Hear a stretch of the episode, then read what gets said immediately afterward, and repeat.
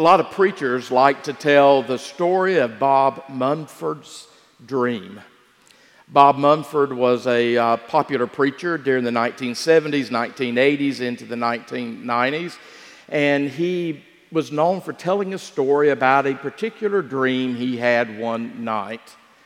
It was a dream that he felt was given to him from God, and we know from the Scriptures that God can speak to us through our dreams.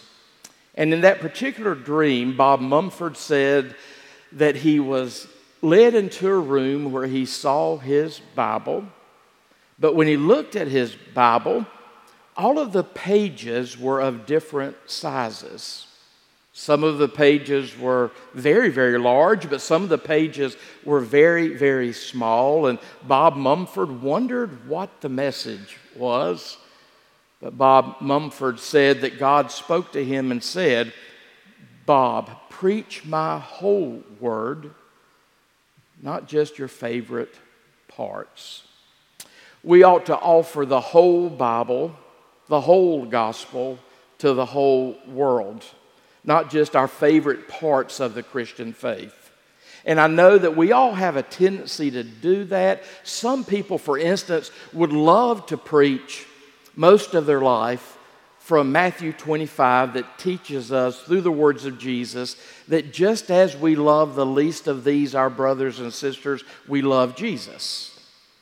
And perhaps they who love that passage will never preach from John chapter 3, where Jesus is speaking to Nicodemus, and Jesus says to Nicodemus, "You must be born again." All of us would love to just hang out with the 23rd Psalm, the shepherd's psalm, that declares, "The Lord is my shepherd, therefore I lack nothing." We should notice that right before Psalm 23 comes Psalm 22 that begins, "My God, my God, why have you abandoned me?"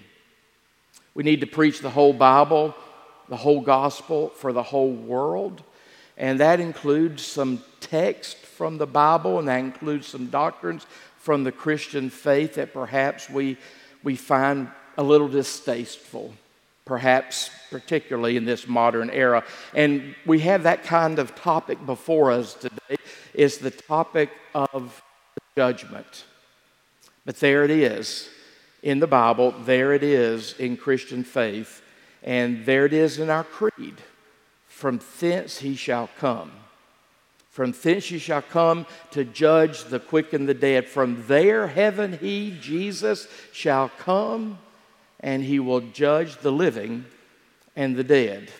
There it is, right in the center of our creed. It's one of those core convictions of historic Christianity that has circled this globe for the last 2,000 years. Notice the creed says, "From thence he shall come." From there, from heaven, he shall come. It's there at the center of our faith that one day, Jesus will return physically and personally to this earth.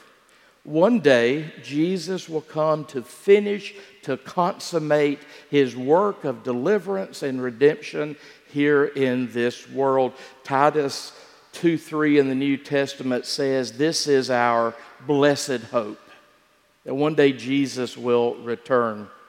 We have an interesting way, a powerful way of looking at church history or looking at human history now that we've made our way years ago through World War II.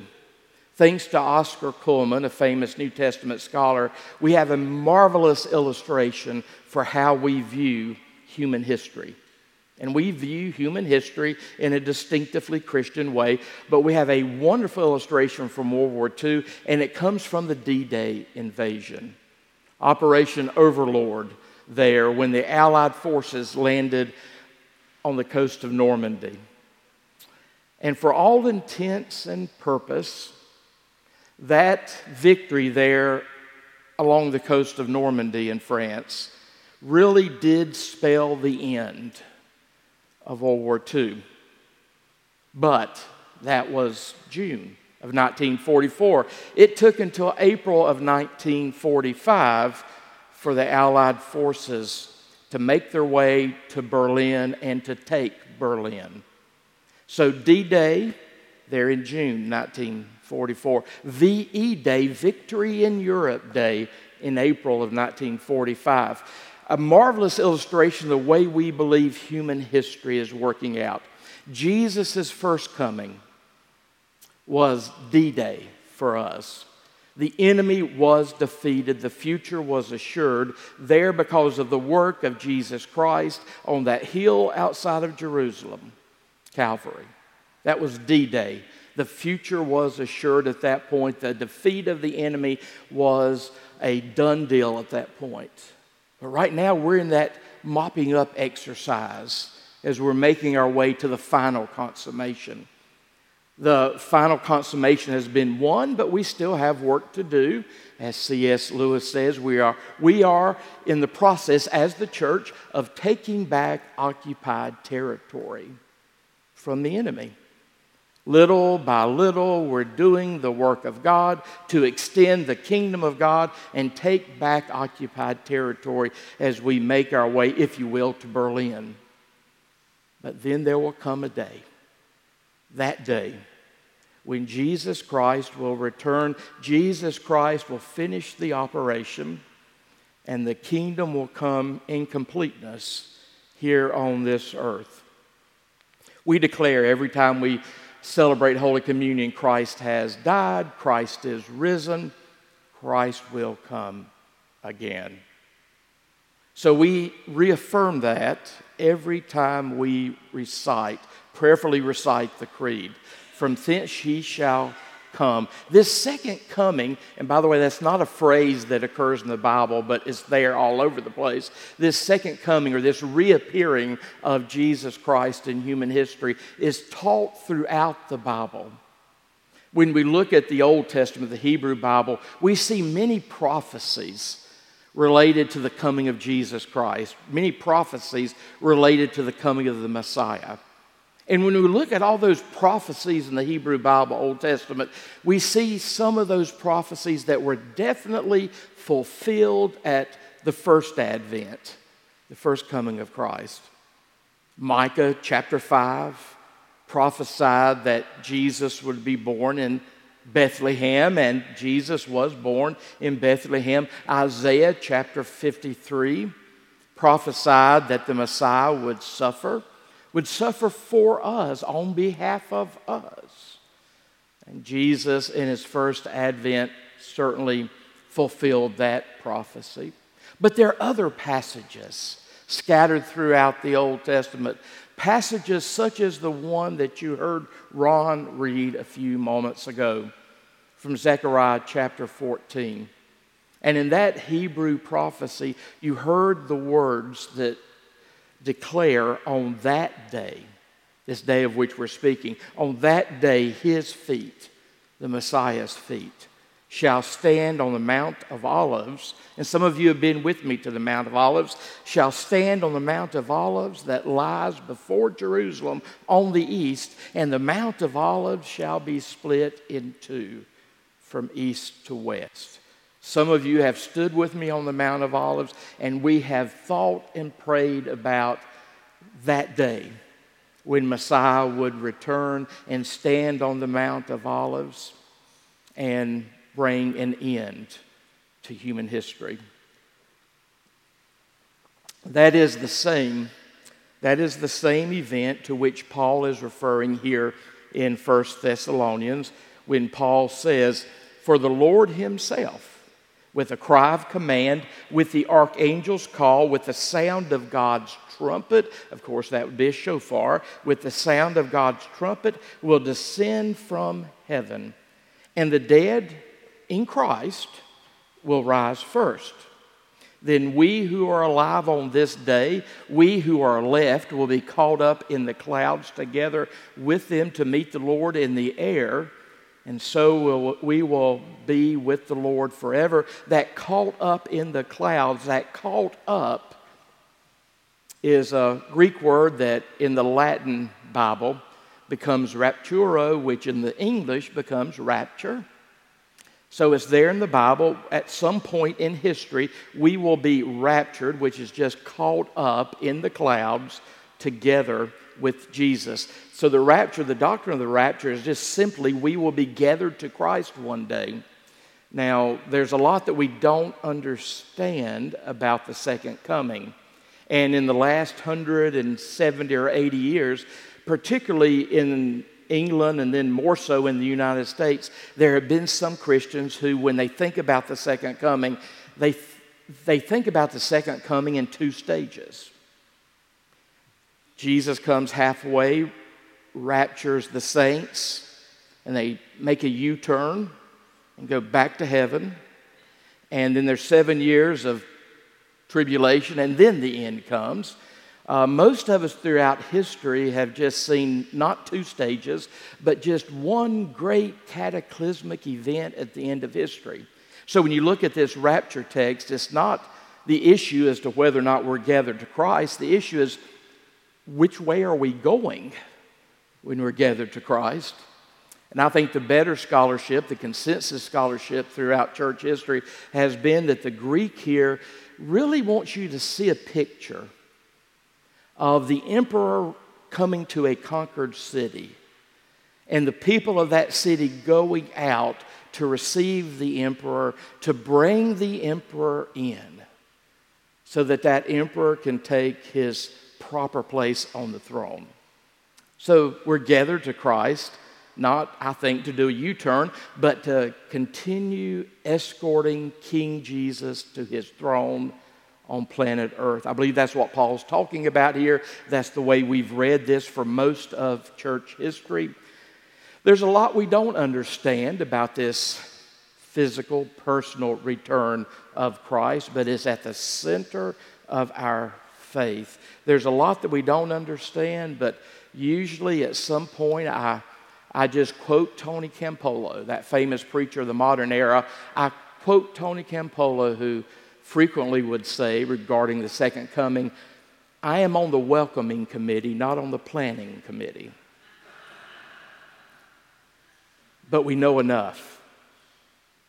We know enough from the scriptures about how God in Christ will consummate the age, how God in Christ will bring an end to human history. We know enough to be able to live faithful, obedient lives in this world for the short time we have in this world. I had a first yesterday, and those are rare after 38 years of ministry, but I had a first yesterday. I presided over and was the preacher for my first double funeral. Bill and Sue died within fairly close proximity to each other, time-wise, and the family had the service for both of them yesterday. And it was such a joy to preach there at that double funeral for Bill and Sue. And you would think that that would be a tremendously sad event, but it really wasn't. Because if you knew Bill and Sue, you would know that we couldn't hardly even make this a sad event. I've known Bill and Sue for 30 years. Bill and Sue were both getting close to 90.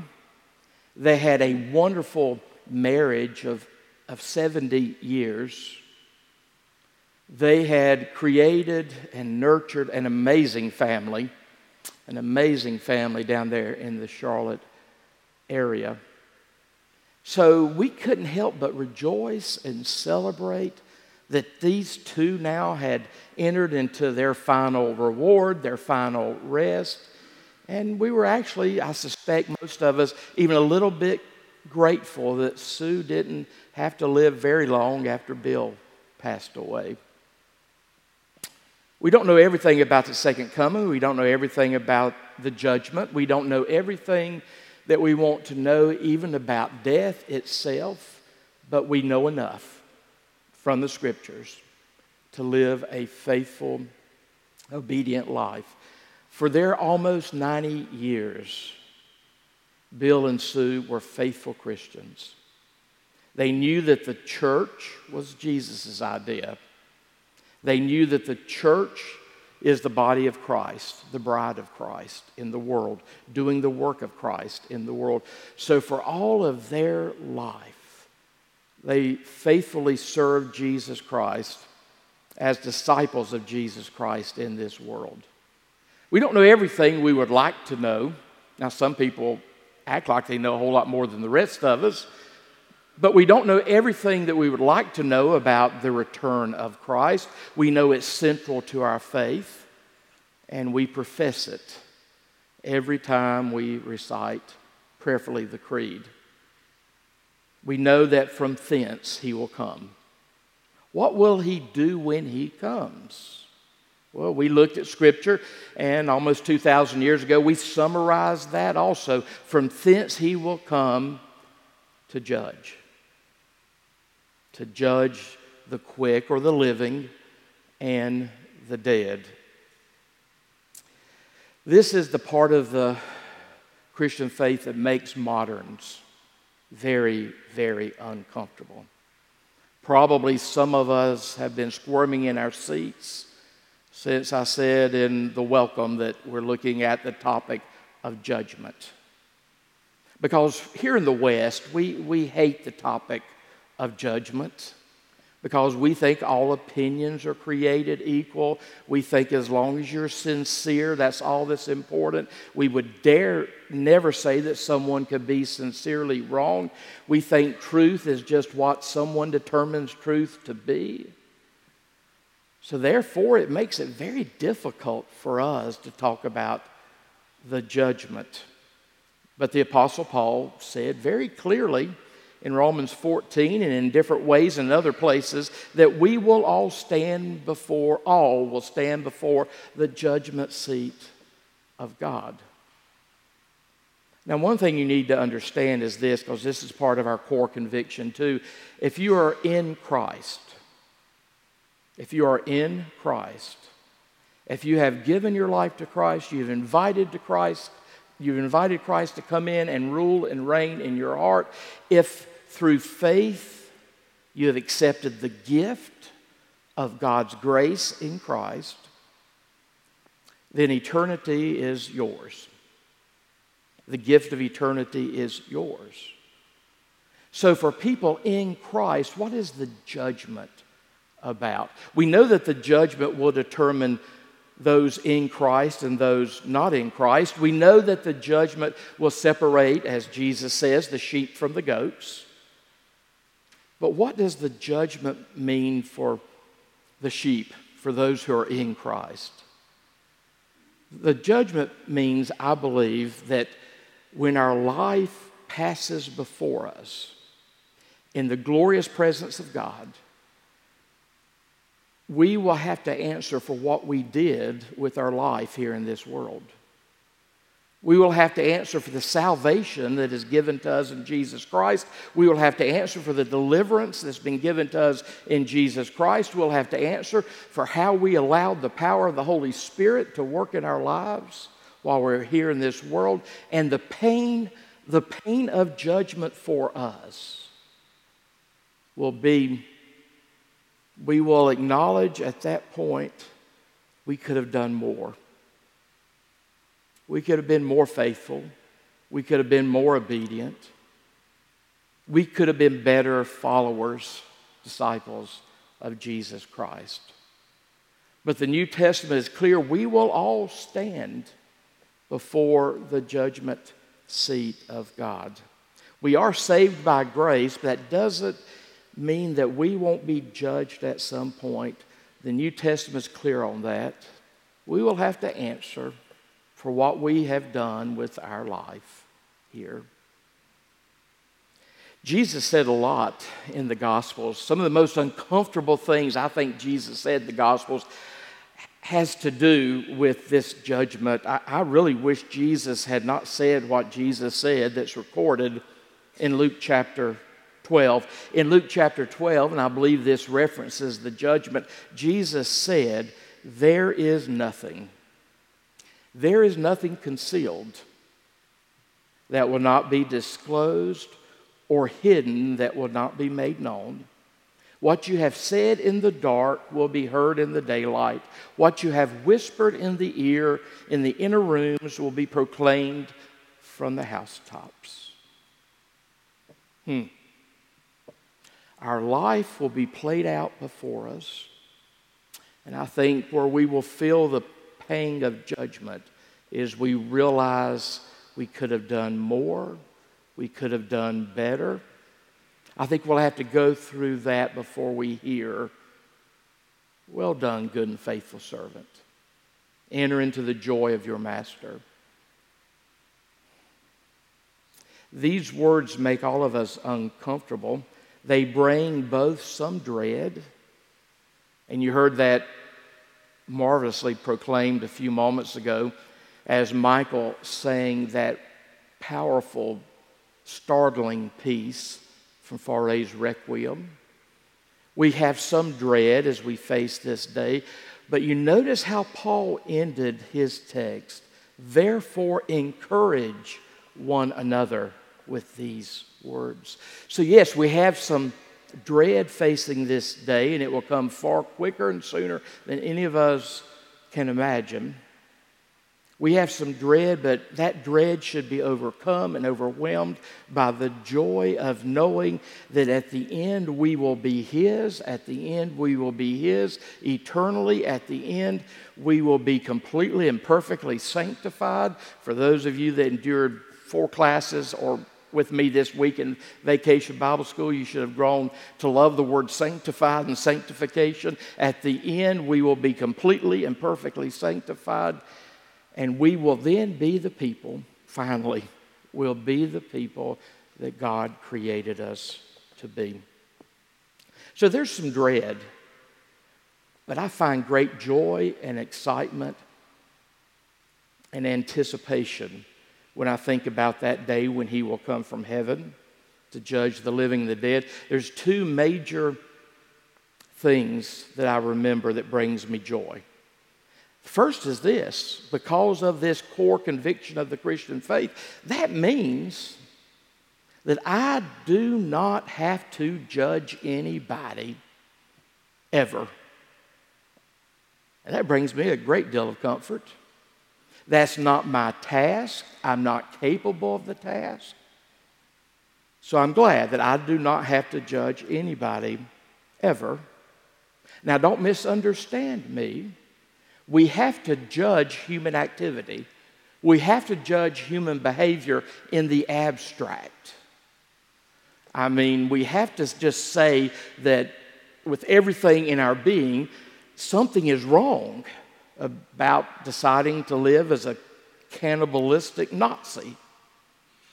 We have to be able to say there's some things right, some things wrong, some things good, some things bad. And we can do that in the abstract as we evaluate life, evaluate human life, evaluate human existence. But even though we have to, there's no way around it, we have to deal and judge human behavior and attitude in the abstract. We should never pick out individuals to judge, because it's not our task. We can't see their heart. You know, by the time I worry about Jeff every day, by the time I judge Jeff every day, it's time to go home and go to bed. I don't have time to do that for any of you people. That's between you and God. So in some ways we judge, in some ways we don't judge.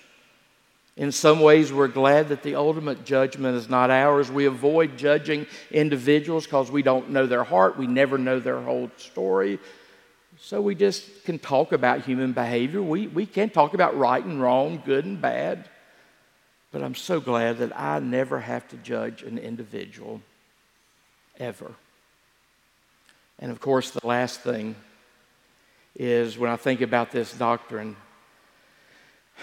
I'm so filled with joy that I can say, along with my English, my British friends, that there will come a time when God will set all things right. He will set all things to rights, as they say in England. He will put everything in its proper place. Would you pray with me?